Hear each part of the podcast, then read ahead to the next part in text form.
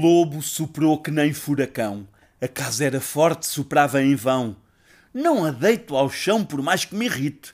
Vou deitá-la ao ar com dinamite. Grande malvado, gritou o porquinho. Hei de salvar-me. Espera um pouquinho. No telefone pegou apressado o nosso porco tão ajuizado. À espera de ouvir algum bom conselho, ligou para a capuchinho vermelho. Alô, disse ela, quem está a falar? És tu, porquinho, que me vens contar?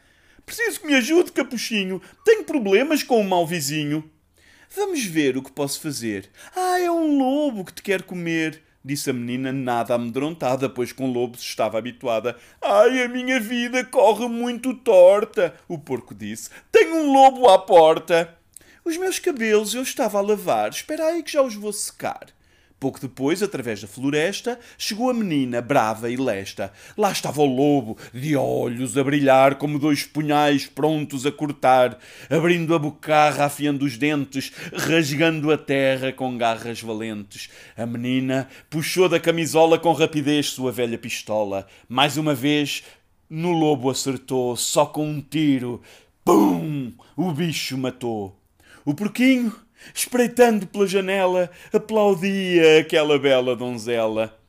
Porquinho, nunca deves confiar que moça fina te queira ajudar. Capuchinho Vermelho tem, meu bobo, dois belos casacos de pele de lobo e viaja com uma linha de mão feita de pele de porco. Pois então.